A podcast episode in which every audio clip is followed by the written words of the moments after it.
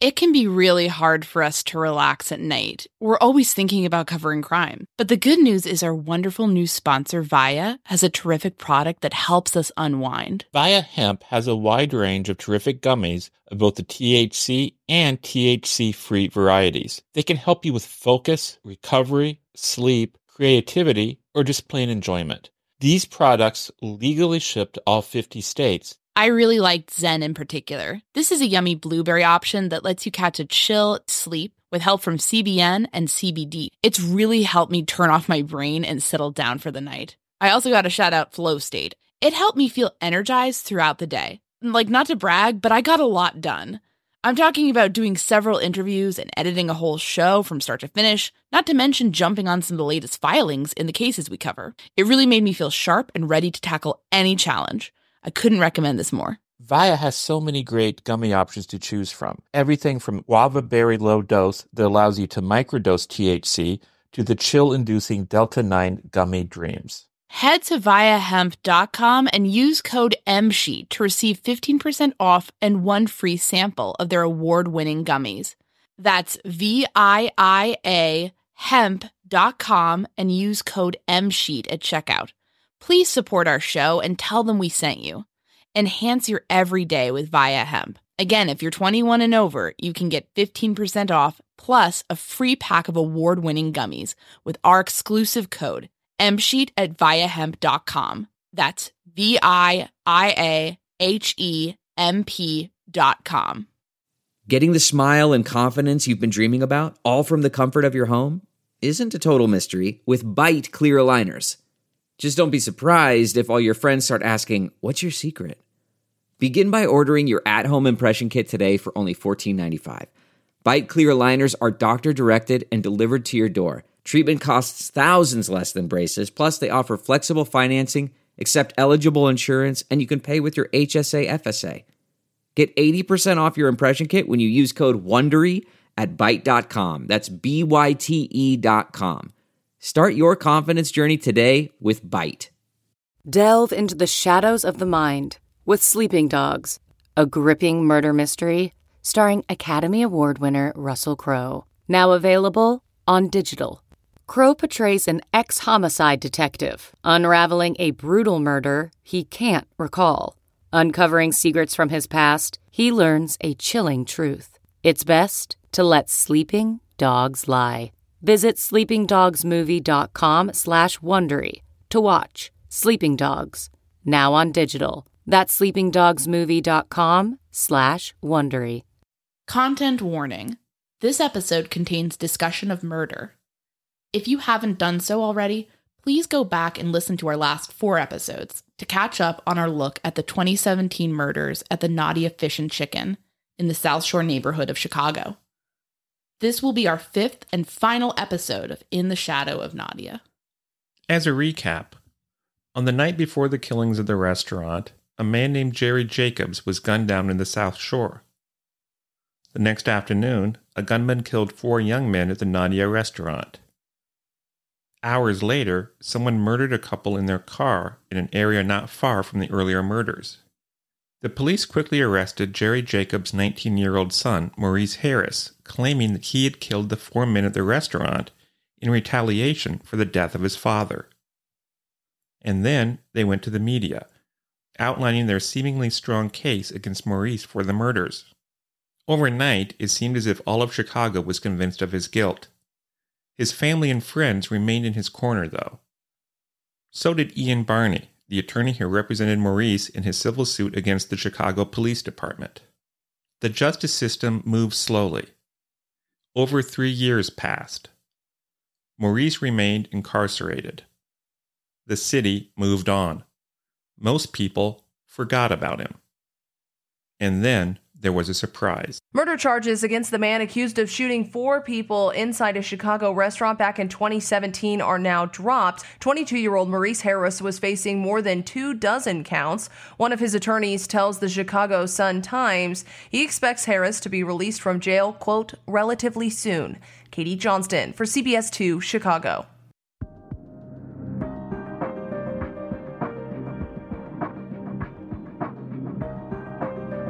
My name is Anya Kane.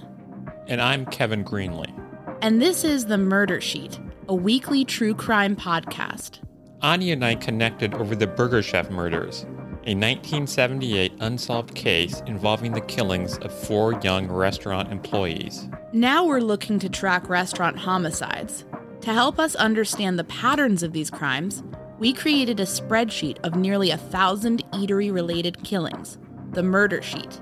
We'll be drawing on that data throughout Season one to give you a deep dive into undercovered crimes. We don't just rely on skimming the headlines. We dive into these cases to bring you in-depth coverage. We're the Murder Sheet, and this is In the Shadow of Nadia, The Reckoning.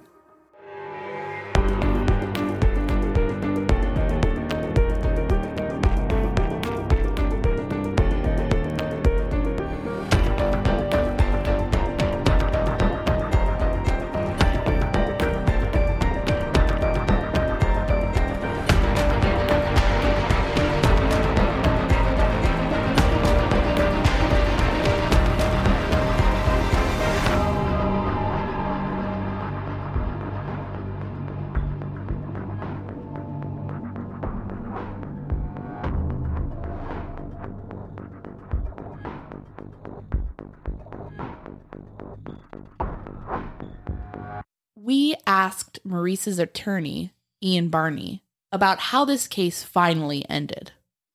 Uh, can you discuss with us the process of what was involved in getting the uh, charges dismissed? Well, I mean, the process was basically presenting everything we had to the state's attorney who was handling the case, uh, who is a, a very good guy, very smart prosecutor, uh, but he is somebody who I think that I trusted that he wanted to also get it right. So that was encouraging. And we kind of, you know, wanted to marshal our evidence for him. And I, we talked to him about it multiple times. Um, and then, you know, he had his own stuff going on in terms of the information that they had received from the U S Attorney's Office and some of the other information in the case. Um, So the process was basically, you know, we just kept at it with him, kept the, the kind of conversation going. And he promised to have an open mind on the case and, and so far as accepting new information and not being totally myopic. And um, he did that. He, you know, he, he, I think when he came on the case, he believed that, you know, they had the right guy. But over time, uh, I think that, I guess the way I would put it is the calculation calculation changed in terms of he no longer believed he could prove uh, beyond a reasonable doubt that Maurice Harris committed the crime. I think ultimately, I said this before, I mean, ultimately what what really convinced them was this information from the U S Attorney's Office. But I think that, um, you know, it's unusual for a quadruple homicide to get dismissed. I think that's a, a mild way of, of putting it. I'm not sure that they would have dismissed it without having additional uh, evidence that corroborated the information that they had received. I think that in defense investigation, we, we did a good job of um, of bringing all that stuff forward and kind of giving the prosecutor a sound basis to not move forward with the case. For Maurice and his family, it was the happy ending they had hoped for since the day he was arrested. But this young man had spent years of his life behind bars for a crime he did not commit. Why did it take so long for the authorities to recognize they had made a mistake? It's not unusual, I would say, for murder cases to take time to work their way towards trial. It's not unusual in general. In this particular case, um, I would say there were a number of factors that uh, prolonged the process even more. Yeah, but, but the justice system works slow. There's a lot to do. And from our perspective, you know, one, one thing we kept preaching was patience because we wanted to get it right. We felt like we could get this right. We felt like we had really put in the case on a uh, good track with our investigation. Um, yeah, it, the case pended for a while, but for, you know, for reasons that when you're in the process make sense. It's not as if, you know, there was feet dragging going on by anybody. I wanted to ask you if there were any um, moments while looking into this case where you kind of were like, I don't, maybe like, I don't know if we're going to be able to um, solve this or, you know, or help Maurice um, and, and prove that he's innocent and, you know, get him out of jail at this point? Like, did you have like any specific moments where you were very concerned in that regard? I mean, the whole case, to be honest with you, I mean, up until the point they dismissed it, because my feeling is that um, it would have been a jury trial. You go to a jury trial and the, the outcome is just uncertain. Uh, I think I said this last time, people are convicted for, for things that they didn't do. That is a, a fact. We know that happens. And jurors do the best they can. But one, this was an emotionally charged case. Uh, it was uh, really a, a cold, cold-blooded um case. I mean, cold, these were cold-blooded murders. One of the individuals was essentially executed on the sidewalk. Um, it, you know, it's not the type of case that you really want to be defending somebody against in front of a jury. Um, it was a really horrible case.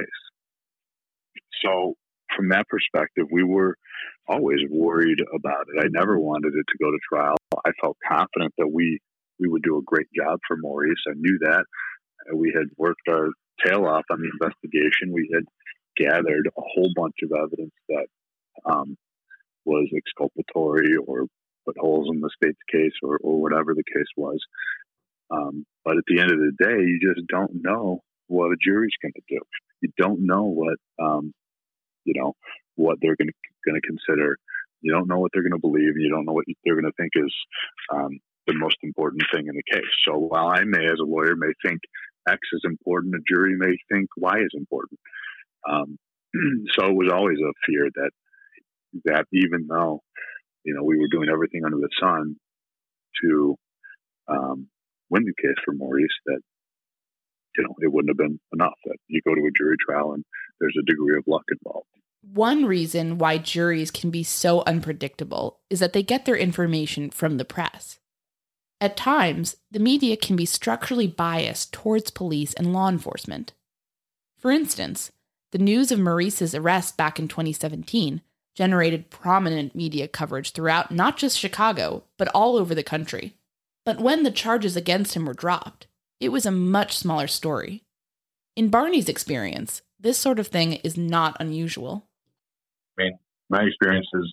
Um, The, the media, and I look, I'm, a, I'm a, certainly a fan of uh, of the press just in general, but the media jumps all over cases when they're first charged, and they put in the uh, kind of salacious details that, that the prosecutors or the police release at the beginning, and then they don't ever show up to court again, and they don't know anything about the case, and they don't know what happened to the case, and there's people who are acquitted uh, of crimes that they were, you know, convicted of in the press at the beginning of the case, and, and the record's not corrected.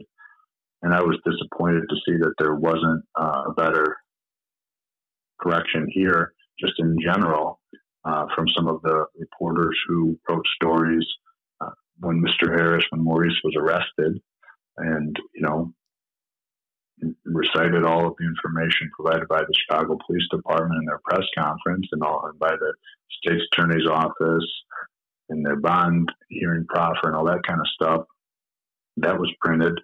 But, you know, I don't, I don't know if anybody would at that court date when the case was dismissed and the state's attorney said, we don't have the evidence to move forward to, you know, to prove the case. So that's disappointing for sure. I, I wish if someone's going to pick up a case, uh, if a reporter's going to pick up a case at the beginning, I think the responsible thing to do would be to follow follow through on covering the case uh, to see what actually happens. I feel like there's sort of two threads to this story that I'm sort of grappling with. And, and, and the one is that, you know, in a way the system really worked here. You were able to defend Maurice. The prosecutor was reasonable and um, dropped the charges when that seemed appropriate to him. And that's good. And then he, he got, he got released. Um, and then on the other hand, it's like a young man lost like four years of his life being imprisoned. And it's like, that's, that's a horrible thing. Like what, what's your sort of takeaway from this experience? Like, what do you think listeners should take away from this story? Well, I think maybe the most important thing is that, well, two two things I would say. One, uh, people do get charged with crimes that they didn't commit. It happens. And I think it happens more often than, than people would like to admit.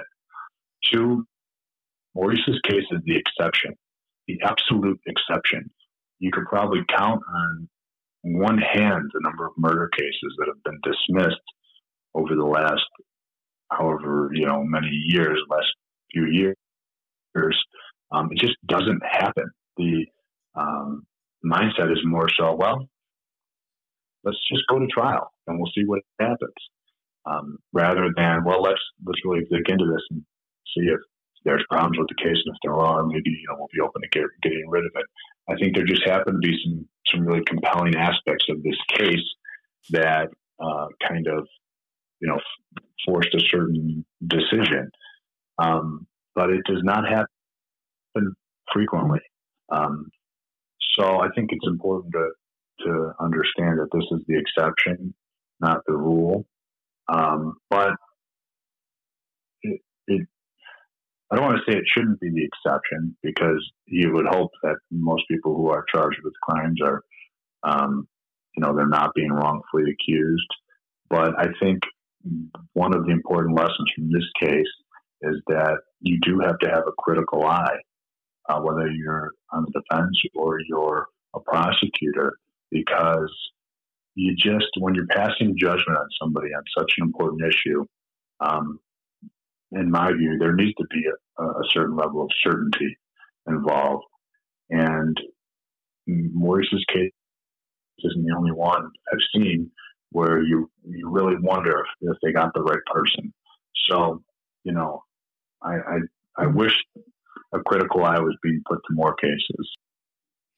Is it also frustrating in this case that the real perpetrator or perpetrators remain free? Um, I mean, from a just a, a personal standpoint, that's, you know, from a pro- professional standpoint, that's, you know, that's really, like I said, that was never my job. And my job isn't to prove who committed this crime. From a personal standpoint, I, I feel for the families of the victims. I don't know that they'll ever get closure, um, because I don't think anybody will ever be charged with this crime. Maybe I'm wrong, but I think at this point, it's it's going to become an, uh, an impossibility to prove that somebody else did it. I think it's almost an impossibility to bring this case to trial at this point, given that somebody else was charged, all the witness statements out there and things like that. Um, so I feel for the families of the victims that they, they may not get all of the closure that they uh, hope or wish they would get. And, you know, I'm sorry about that for them. I, I'm sorry that they had to go through any of this stuff. Um, but, yeah, I mean, I think, you know, my view is whoever did this is still out there. And uh, that's, I don't think that's good for anybody. Before we ended our conversation with Barney, we wanted to ask how Maurice is doing today. Um, what I would say is, I've always, as far as long as I've known Maurice, and it's been over four years now, almost in, well, I guess it's been five years now. Um, Maurice is a, is a resilient kid, very resilient kid. So um, if you talk to him, you wouldn't maybe even really know he went through some of this stuff. Um, he's he's got a very likable personality. He's easy to connect with. Uh, he's kind of a fun-loving guy.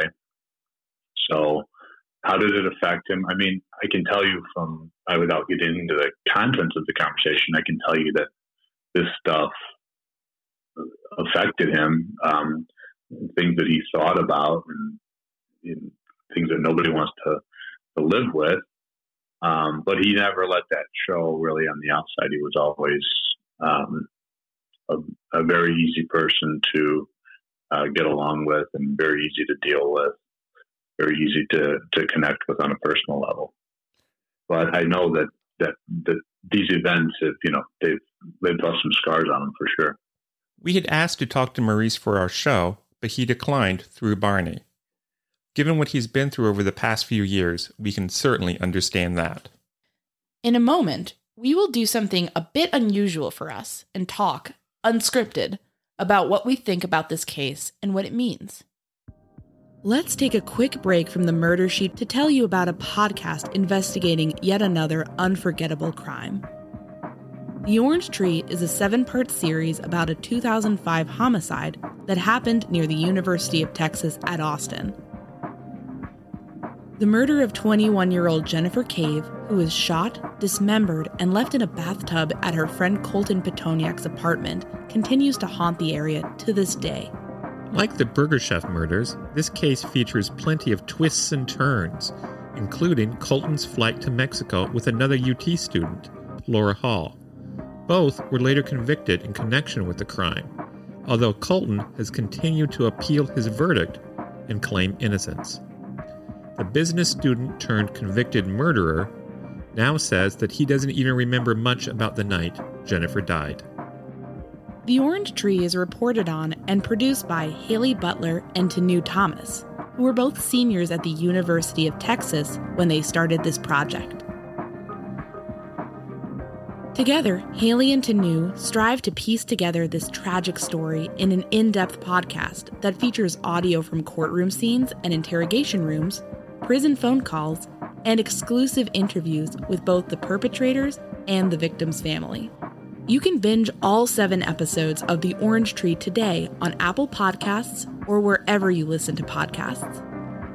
A weight loss journey can feel like a lonely struggle, but it doesn't have to be. For so many of us, lifestyle changes, like deciding to lose weight, adopting a nutritious diet, and taking up fun exercises, are all about putting our own health and wellness first. But it can be really hard to know where to begin or how to keep the weight off once we've seen some progress. Quick fixes like soup diets and juice cleanses are unsustainable. There's a much better way to embark on this journey that over two hundred thousand people have already chosen. We're talking about the Ro Body Program. Here's how it works. Ro gives you access to one of the most popular weight loss shots on the market. Their Ro Body Program then sets up a comprehensive weight loss program tailored to your specific lifestyle, health status, and goals. In addition to the weekly shot, you get one-on-one coaching with a registered nurse. That can help you adopt and stick with lifestyle changes like exercise routines and nutritious diets. It's a comprehensive program that sees participants lose fifteen to twenty percent of their weight in a year on average. But the real benefit is that you keep that weight off. This is weight loss at its most sustainable. With Ro, the average weight loss is fifteen to twenty percent of your weight in one year, in conjunction with healthy lifestyle changes. B M I and other eligibility criteria apply. Go to ro.co slash msheet. Sign up today and you'll pay just ninety-nine dollars for your first month and one hundred forty-five dollars a month after that. Medication costs are separate. Go to ro.co slash msheet. That's ro dot co slash msheet.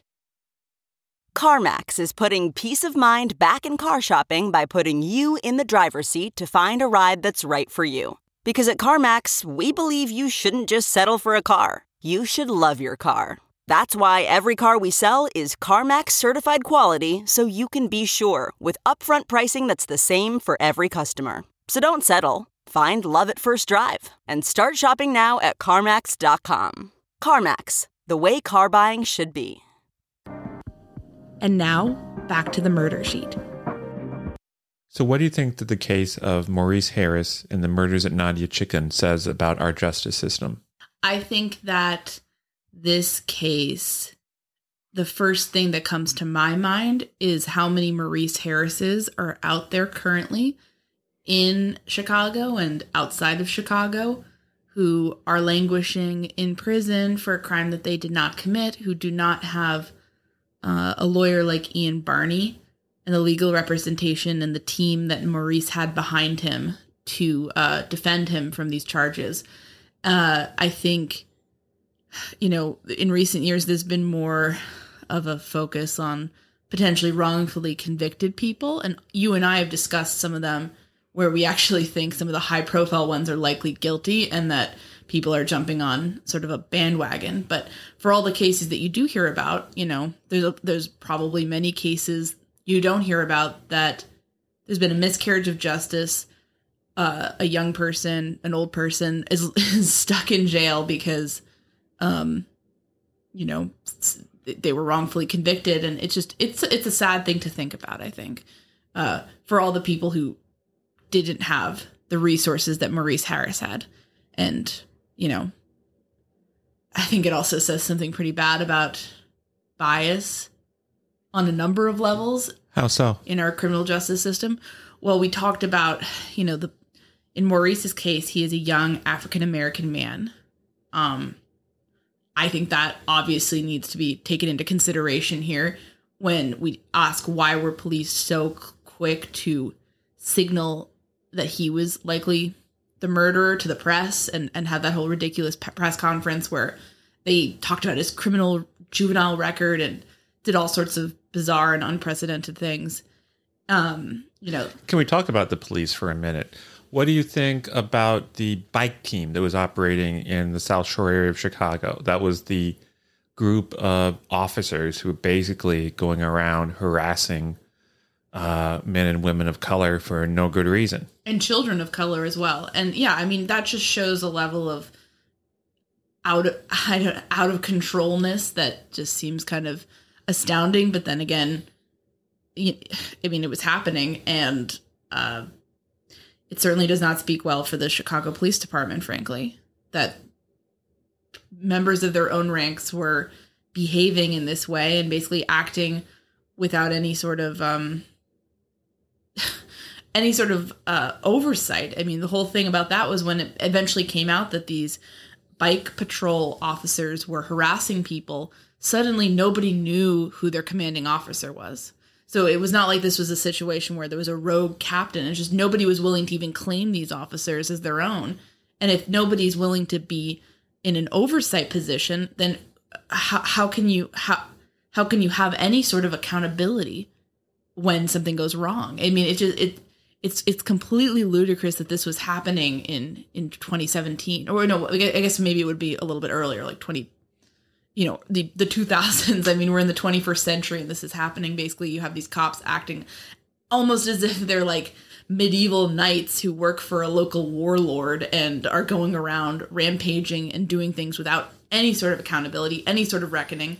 And even now, in hindsight, there hasn't been any real accountability for it. I don't think the d- department in Chicago has really come to terms with what these men did. And certainly the department has never been held to account for it. They wouldn't even talk to us on the show about it. Yeah, I, I think it's one thing. I, and I think, frankly, I don't think they've been held to account by the media. You know, I, I think that I think when you have a police department that's so obviously out of control to this extent, where you have two cops basically getting away with beating the crap out of a you know, tiny teenage boy in a store over nothing. That's, where's the outrage? There is outrage in the community, but why is it not being translated into the mainstream media? Why do you think the mainstream media in Chicago has not played up this story as much as you think they should? I have no idea. Do you have any thoughts on that?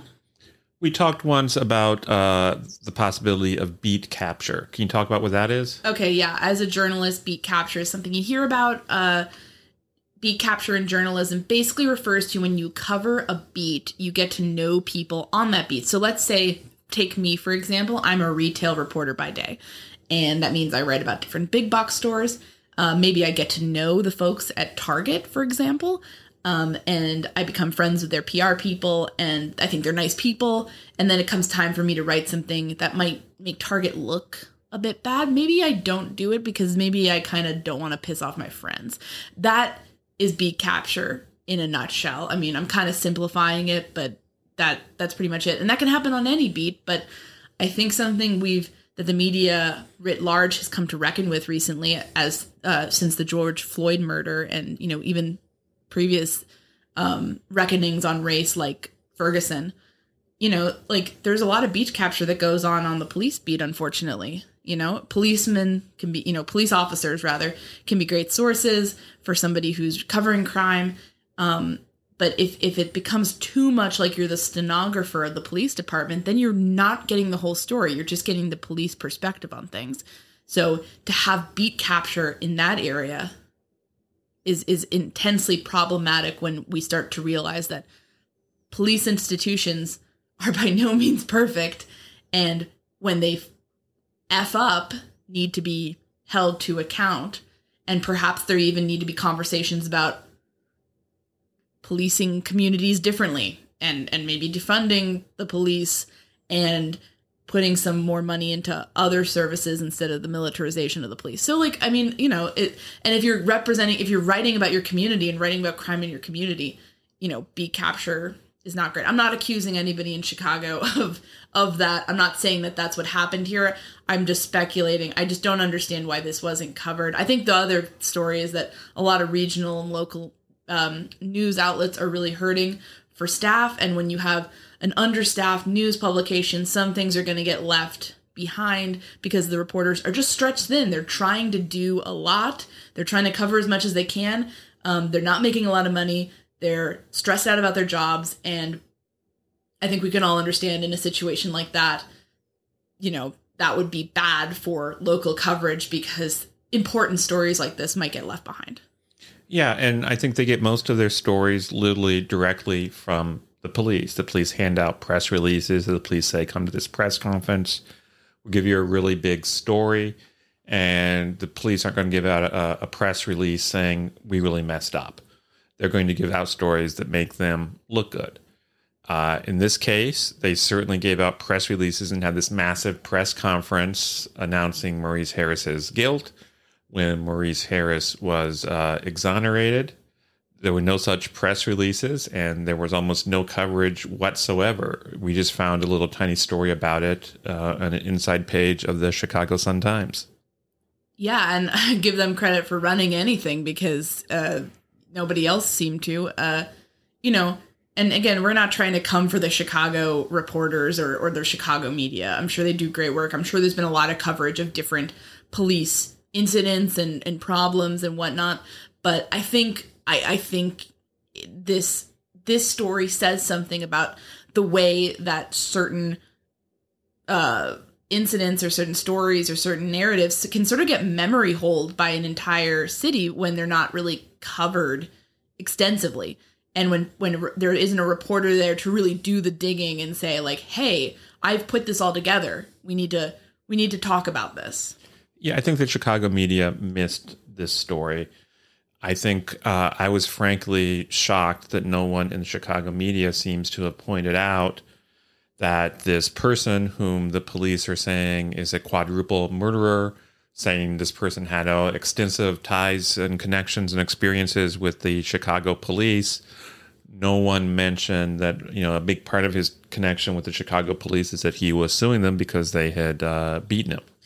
I mean, you can love it, you can hate it, you can disagree with it, you can agree with it, you can think that Steve Avery and Brendan Dassey are guilty as hell or innocent as angels, but I mean, the whole they managed to, I mean, the people behind that got two seasons out of the fact that basically, this man is arrested on a rape that he definitely did not commit, exonerated by D N A, and then he gets out. He's he's going to potentially uh, get a huge sum of money from the county for wrongful conviction, and then suddenly he's accused of murder again, or he he's accused of a heinous crime again, gets convicted of murder. You know the rest of the story if you've seen that documentary series, and so like. That's a big story. People people have been talking about that, r- wrestling over that. But why not? Why are we not talking about Maurice Harris? In his case, it worked out for him better because he was not convicted a second time. I mean, he he wasn't convicted of, you know, the crime that he was accused of, murder. Um, but the fact that this happened at all, and the fact that he basically had like years of his life taken away as a young man because on very scant evidence, just seems. just seems appalling in its own way. I mean, you can make the argument, and I think Ian Barney might make the argument, that the justice system is slow, but we should be grateful that, at least in this case, it finally got to the right result. Do you find any comfort in that? No. I respect Ian Barney, and I, I respect his opinion on that, and I think, you know, you lawyers are definitely going to feel that way about the system. When, you know, things like this happen. Well, at least it eventually worked. But I, I, I think this, I think this whole thing is a disgrace. And I don't think this would have happened if Maurice Harris was some rich white boy from the suburbs of Chicago. I don't. I mean, maybe something would have happened in, in regards to a wrongful accusation or whatnot, but I, I kind of don't feel like he would have been in jail the whole time. I don't know. He was ultimately exonerated, of course, but he did lose years of his life, and he didn't even get to go to his own father's funeral. Yeah, I, I, I we, we need to. I mean, the human cost of this is is is is has has a pretty incredible magnitude, because you have Maurice Harris using, losing years of his life, doesn't get to mourn his father by going to his funeral. Um, previously was brutalized by the police, and, and then is sort of tricked by them into coming into the department to talk about his father's murder, gets arrested himself, gets jailed, you know, but then you also have the families of the four men who were killed basically getting re-traumatized by the fact that somebody, the police basically all but say, we've knocked this one out of the park. We got our guy. He's, he's in jail. We're going to convict him. It's, you know, don't worry about it. And then that guy gets released, and nobody is held accountable for this brutal mass slaying that happened in daylight in a public business, and nobody's getting punished for it. There's no answers. We don't have any answers. And and that's that must be really, I mean, I can't imagine the pain that those family members and the people who loved those four men would be going through over this, because it's that's a nightmare. It's an unsolved case at this point. It's awful for me to think of the poor Jackson family. They lost a, a relative in a murder at another chicken restaurant. And then in this particular case, uh, a mother sees her two sons shot to death in front of her. And no one has been held accountable for, for this crime. And judging by the way the police handled it, or mishandled it, if you will, it's very likely that no one ever will be held accountable for this crime. Tell tell me more about that in, in regards to like sp- the technicality, or uh, the specifics around why it would be so hard at this point, even if somebody came up in the street and said, I did the Nadia murders. Why would that be difficult to make that charge stick? Well, in a case like this, you re- rely on eyewitness testimony pretty heavily. Unfortunately, in this case, a number of witnesses, either because they were coached by the police or from rumors they heard, these witnesses said it was definitely Maurice Harris that they saw. And then these witnesses recanted their testimony. They said, no, actually, it wasn't Maurice Harris, or I wasn't where I said I was, or, or whatever. And so because of this, if these witnesses who have recanted or changed their stories came forward and said, oh, guess what? It was uh John Smith, I saw, who really committed those crimes. Any competent defense attorney could say, well, it's interesting you say it was John Smith. That's not what you said six months ago. And that could knock away those uh, witnesses' stories. Right. So it's it's really in a, a very unfortunate place. And you need more than, you know, if a person came forward and said, I did it, that doesn't really mean anything. We know from our experiences studying Burger Chef and other cases, there's a lot of false confessions. Yes. And particularly in situations like this, somebody might say they did it just to get credibility, just to seem tough. Right. And yeah, I mean, it's it's it's a it's a disaster. It's really sad. It's a really sad case ultimately, because even though Maurice Harris didn't get convicted or spend decades in jail over something he didn't do, it's like you can't be too happy about the charges getting dropped because of how those those four families must feel. And you know, and not just those four families. Uh, later that night, two other people were shot to death in a vehicle not far from Nadia. Uh, we've been told that those murders are related, and those families aren't getting justice. And let's also get back to Maurice and his family. His father was murdered on the streets of Chicago the night before.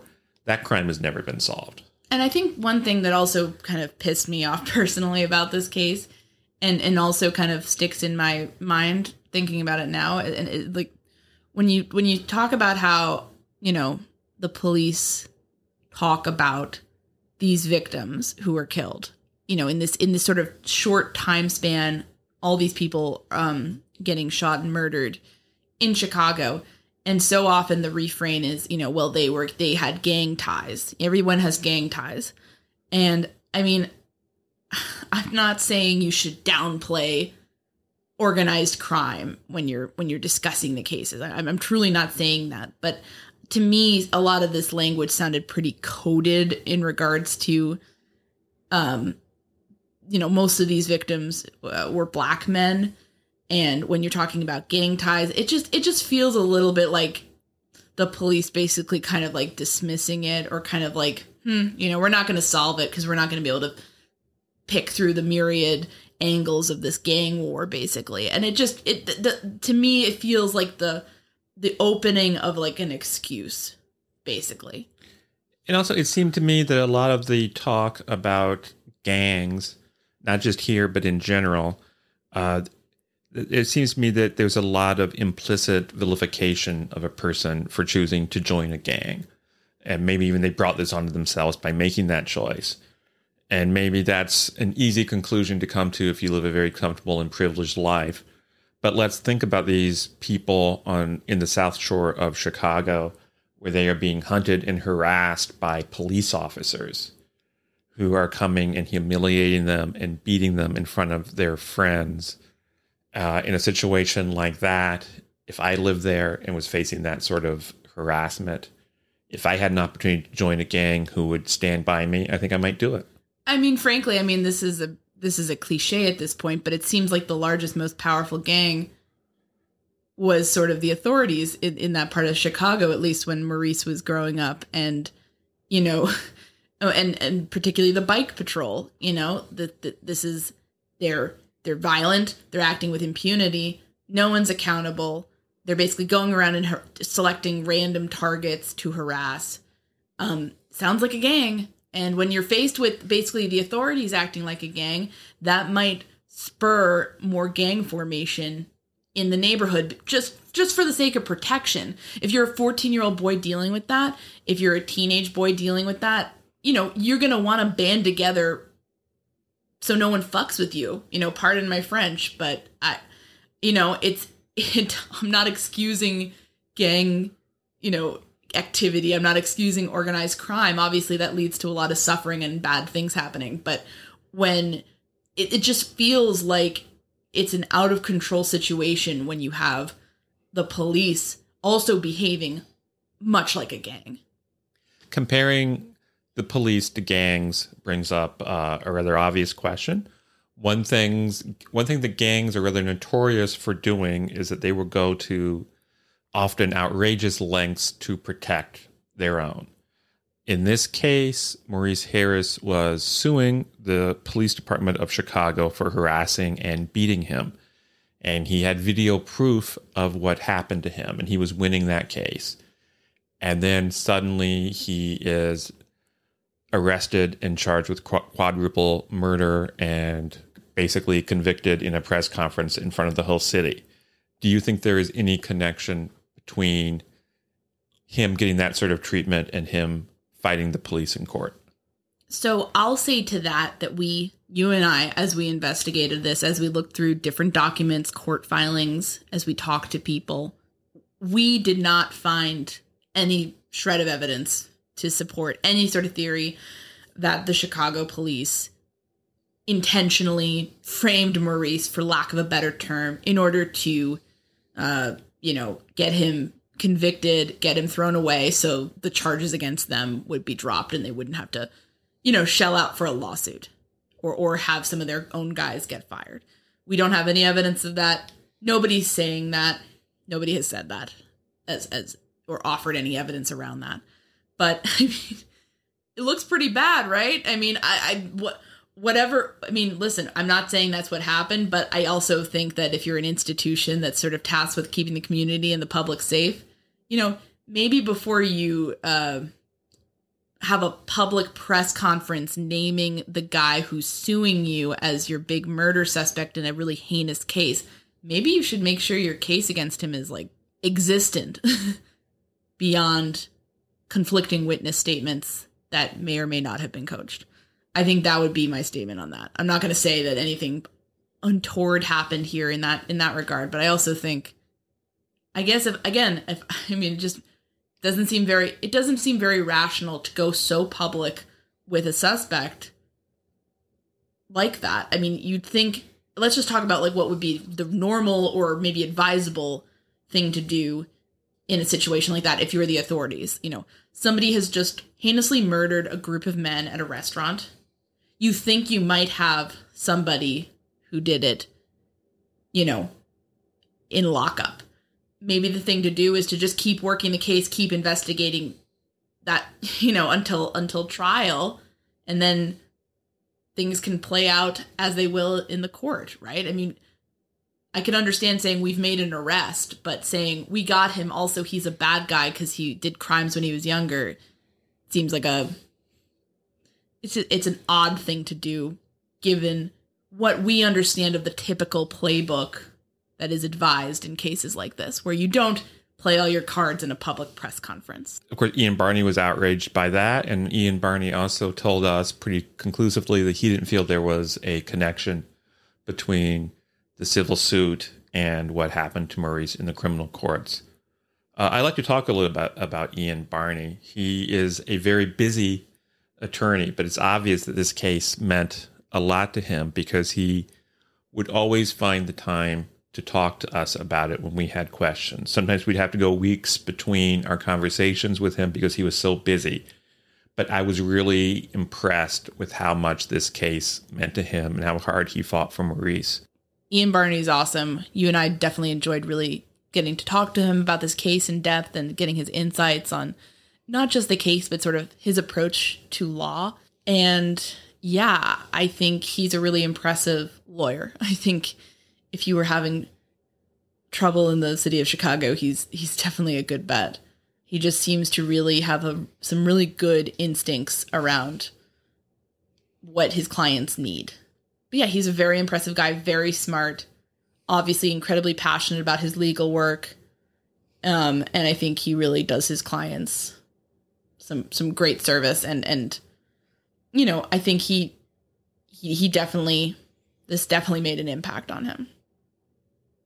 You know, but I think he, I also appreciated his like level of, you know, rationality. He's not going around being like the Chicago police are corrupt or the whole system is corrupt. He's very much like, you know, not playing into conspiracy theories, not playing into just whatever sounds good. You know, he, he's very much after the facts.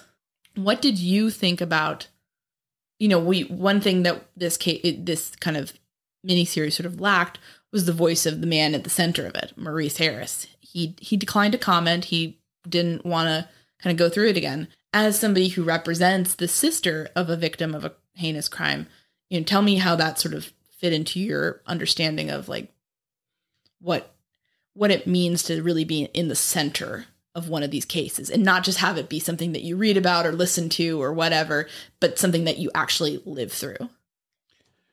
You never know how you're going to react to something like this until you're in the middle of it. And there's no one healthy way to respond or not to respond. Uh, we've researched and, and worked on murder cases where the family is very involved and very concerned and very talkative and very vocal about wanting justice. And we've also done cases where the family, in order to heal, wants to just move on and get on with their lives and not dwell on the past. Maurice seems to be someone who just wants to get on with his life. And I understand that. I, th- I think if it were me and something like this happened to me and I lost years of my life, if I thought about it too much, it might make me too angry. It might just make me furious. And maybe the healthy thing to do is just to move on and concentrate on enjoying what it's like to be free. I think we can definitely understand that. And it's also not a victim's job because Maurice is a victim here. He was victimized by the system. You know, whether that was intentional or not, we're not saying that. We're, but we're just saying like he, you know, was brutally beaten. His dad was murdered. Then he was accused of some sort of revenge murder that, you know, was so weak that the charges were ultimately dropped, but not before he spent years in prison. So, you know, I think when you're, whether you're the family member of a murder victim, whether you're the victim of a brutal attack, where whether you are somebody who was wrongfully convicted, you know, it's not your job to perform for people and like t- take them inside your trauma. You know, that's that's your private business. And I think we, I think sometimes as consumers of true crime, you can get a little bit like, well, I want to hear that person's story. And, and, you know, it's like, it's not, it's not like um, a fictional movie that you can kind of like just get into. It's something horrible that happened to somebody. And I think it bears for all, all I think all of us should remember that sometimes, because it, it can get, it can be easy, understandably, to get caught up in sort of the story of things and sort of maybe forget a bit that we're really talking about the worst day of several people's lives here. How did um how did how did how did it feel to for, to you for to visit Nadia's, which is still in business on the South Shore? We try as often as we can to visit the locations of where these crimes happen, and it's always very helpful, because just reading about something or seeing video of it, it doesn't really give you the impression of what it's like to actually stand there in that neighborhood. Uh, I found it fascinating to be there. It wasn't quite what I expected. There was an empty lot across the street. Uh, there was a couple of nice apartments not far down the road. What did you make of the neighborhood? Yeah, I always feel like I'm really bad at picturing a place. Like, we'll be reading about a crime and really getting into it, and I'll like have some like dumb cartoony idea of what it is, and then we get there and it's totally different. In this case, it was it was definitely a, you know, pretty quiet day, pretty quiet neighborhood. There were a couple of people walking about, but I was just, you know, and the thing is, right now we're in the, you know, when we visited, it was still sort of pandemic times. We weren't really We were only just starting to come out of it, so that might have been part of it. Didn't you feel a little nervous? I felt a little nervous. I mean, you know, I think in terms of the fact that this was the site of what seems like a random, or at least somewhat random, crime where, you know, four people were gunned down and we still don't understand the reason. You know, that that's, I think, enough to make most people a little nervous when they're visiting a place. But you know, in general, it was just, it was mostly just odd to be there, because it was, it was, it was just like silent. There weren't a lot of people, not a lot of cars. And you're just like thinking about like what happened in twenty seventeen and just like how awful, you know, this, you know, this, the sudden sound of gunfire erupting on a street like that, how awful that must have been for everybody, you know, in the vicinity to, to hear. You know, because it's like suddenly a normal day is just thrust into like this horrible new reality that you have to deal with and like be afraid for your life. It just, you know, it was definitely eerie. It gave me a very eerie feeling. And like the water, and the one thing I didn't picture, the water of Lake Michigan is like right nearby. Like you're like a few blocks away. And it's so blue and beautiful. And, you know, you're like in this inland ocean. And it's just like, you watch that and it's very calming and like beautiful. And then you like think about what happened. And it's just, a, I don't know, just, we were driving around, we were driving past that. And then we go over to Nadia, and it's just kind of like you're thrust into this like grim reality of like what happened here. It just seemed odd being so close to something so beautiful. What did you think?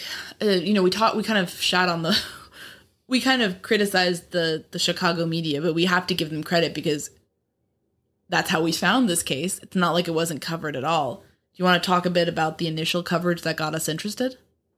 Back uh, last summer, before uh, this podcast was even a glimmer in our eyes, we got interested in compiling information about restaurant homicides. And the reason for that is because we were interested in the Burger Chef case.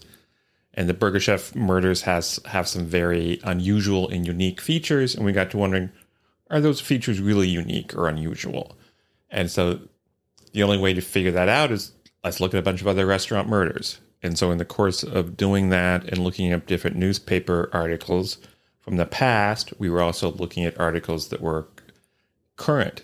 And we had Google different Google alerts set, uh, set up to alert us of developments in restaurant murder cases. And one of these Google alerts let us know about this case in Chicago, where the Sun-Times ran this little tiny article about some man named Maurice Harris getting released and charges dropped against him in the Nadia Chicken case.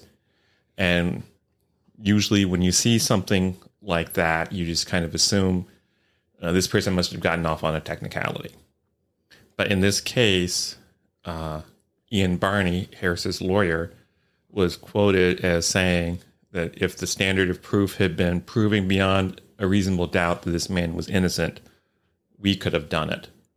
And that really caught my eye because that's a pretty, those are pretty strong words. That's basically a lawyer doing like the Babe Ruth thing where he pointed the bat to indicate he was going to get a home run. But I saw Barney's comment and it got me curious. Does he really mean that? Is he just talking big? Uh, so we decided to talk to him and get the facts. And that's what led us to this case. And also, we talked about what Ian Barney was like earlier, but like I was really impressed that he just sticks to the facts. It's not like a bombastic lawyer thing where it's like, oh, we're going to do this or that. It's like, no, no, no. Like, he knows what he's talking about. I think that's very impressive because anybody could say, I'm going to prove my client innocent. But it's another thing to really try to, you know, back that up. Um, I wanted to ask you because th- maybe this is, you know, with with us, how we tend to read or view cases. You know, you're a lawyer, I'm a journalist. I think this is, I'm speaking generally here, this is not always the case, but I think generally I tend to be more sucked into like the more like, oh, this is a conspiracy, it's more complicated than it looks. And you tend to be more like, like that's my bias, which I try to fight against, obviously, and just go with the facts. But I think your bias tends to be, you know, the prosecution, if they if they charge the person and like won the conviction, the person's probably guilty. Like it's hard to has the you know it's hard to do a wrongful conviction almost in, in in many cases. Is that fair? And like, has this case changed your thinking about that at all? Yeah, in my my in my thinking, most cases of so-called wrongful convictions are just not wrongful at all. We're just seeing very zealous defense attorneys with good press strategies fooling people. And the press, again, because the, we talked earlier about the press just basically often printing press releases, the press will print press releases from defense attorneys or have uncritical interviews with defense attorneys who are promoting the idea of a wrongful conviction, and they don't challenge those narratives.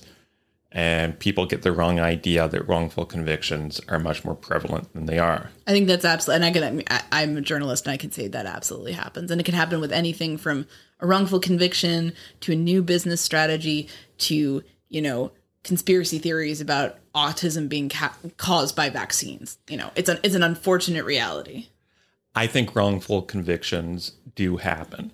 I think that the fact that they are covered so uncritically means that a lot of them that are, do get covered and get attention aren't really wrongful convictions. And so that makes it harder to find the true cases of actual wrongful convictions. So this hasn't changed my thinking. I recognize the justice system is imperfect, but uh, things like this happen. And uh, I'm glad the system worked in the end. Yeah. I guess generally speaking, my bias is you can explain something. The most likely explanation for any event is the dullest, least interesting explanation that fits all the facts, which often is the prosecution's theory. Such a prosecutor. Um, yeah, I, I tend to think, you know, I don't know. I think I always like to get, I mean, I, one thing that was frustrating to cover regarding covering this case is, as a journalist, I like to get all sides of the story. You know, I like to, I really like to get everyone in there. Not, that's not to say that I want to cr- uncritically both sides of a story and say like, ah, oh, these two things are equal. But I, I like it when at least you can get both sides on the record to say, okay, here's my take on it. Here's my take on it. And then you can kind of weigh both of that in your coverage and at least present both sides, even if you're maybe saying like, this was a bad thing, no matter what, that this happened to this young man. But I, I mean, I was disappointed that the Chicago police couldn't even spare like enough time to like give a statement to us or something. And we, we made them aware about what we were going to cover. It wasn't like, you know, hey, just give us a quote on this. It was like very much like, we're going to talk about this and that and this. And they just, they didn't give anything. And it just felt like, you know, if you want to be a institution that leans into accountability and leans into learning from mistakes and takes its role in the community seriously, I think you should give a statement. I think I think you should send somebody to talk about it, not to spin, but to to give insight. So that was that was definitely disappointing. Maybe not surprising, but you know, you know when you when when you're when you are the institution in society that is licensed to kill, basically the the instrument that can dole out violence in order to further what the state wants, you you need to be accountable to the people. You know, this is not a police state. You don't get to do whatever the hell you want. But I think I think some would, would prefer it to be more a police state where, where people go away and they don't question what you did. And, you know, you can send a bunch of bike cops around to ha- harass teens in the neighborhood and nobody says anything about it. How does this case make you feel?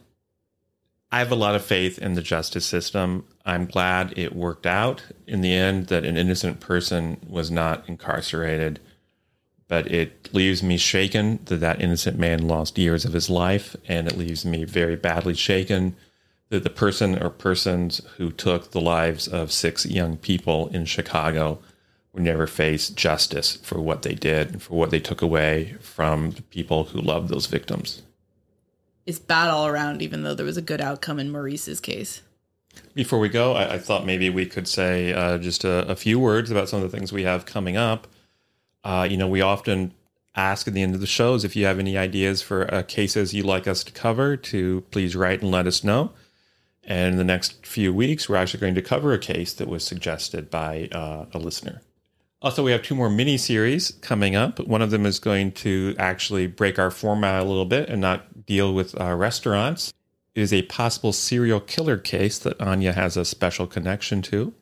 And the other one we're going to do is we're going to return to Burger Chef and go a little bit more in-depth and maybe cover a, thing, a few things that are a bit more controversial than what we covered last year. Yeah, we're going to get into it, guys. Get ready. It's gonna be it's gonna be interesting. Well, I'll I'll be curious what you guys think of these this revisit to You Never Can Forget, our our mini series on um, the Burger Chef murders. So, if any of you have any questions that you'd like us to cover in the Burger Chef episodes we're now preparing, please get them to us right away. Yeah, we'll try to address your questions at least. You know, if not in an episode, then in an email. Thanks for listening to this episode of The Murder Sheet. As always, thanks to Kevin Tyler Greenlee, who composed the music for The Murder Sheet, and who you can find on the web at kevin t g dot com. To keep up with the latest on The Murder Sheet, please make sure to follow us on Instagram and Twitter at Murder Sheet, and on Facebook at M Sheet Podcast, or by searching Murder Sheet. If you enjoy listening to The Murder Sheet, please leave us a five-star review to help us gain more exposure. And send tips, suggestions, and feedback to murdersheet at gmail dot com. Thanks so much for listening.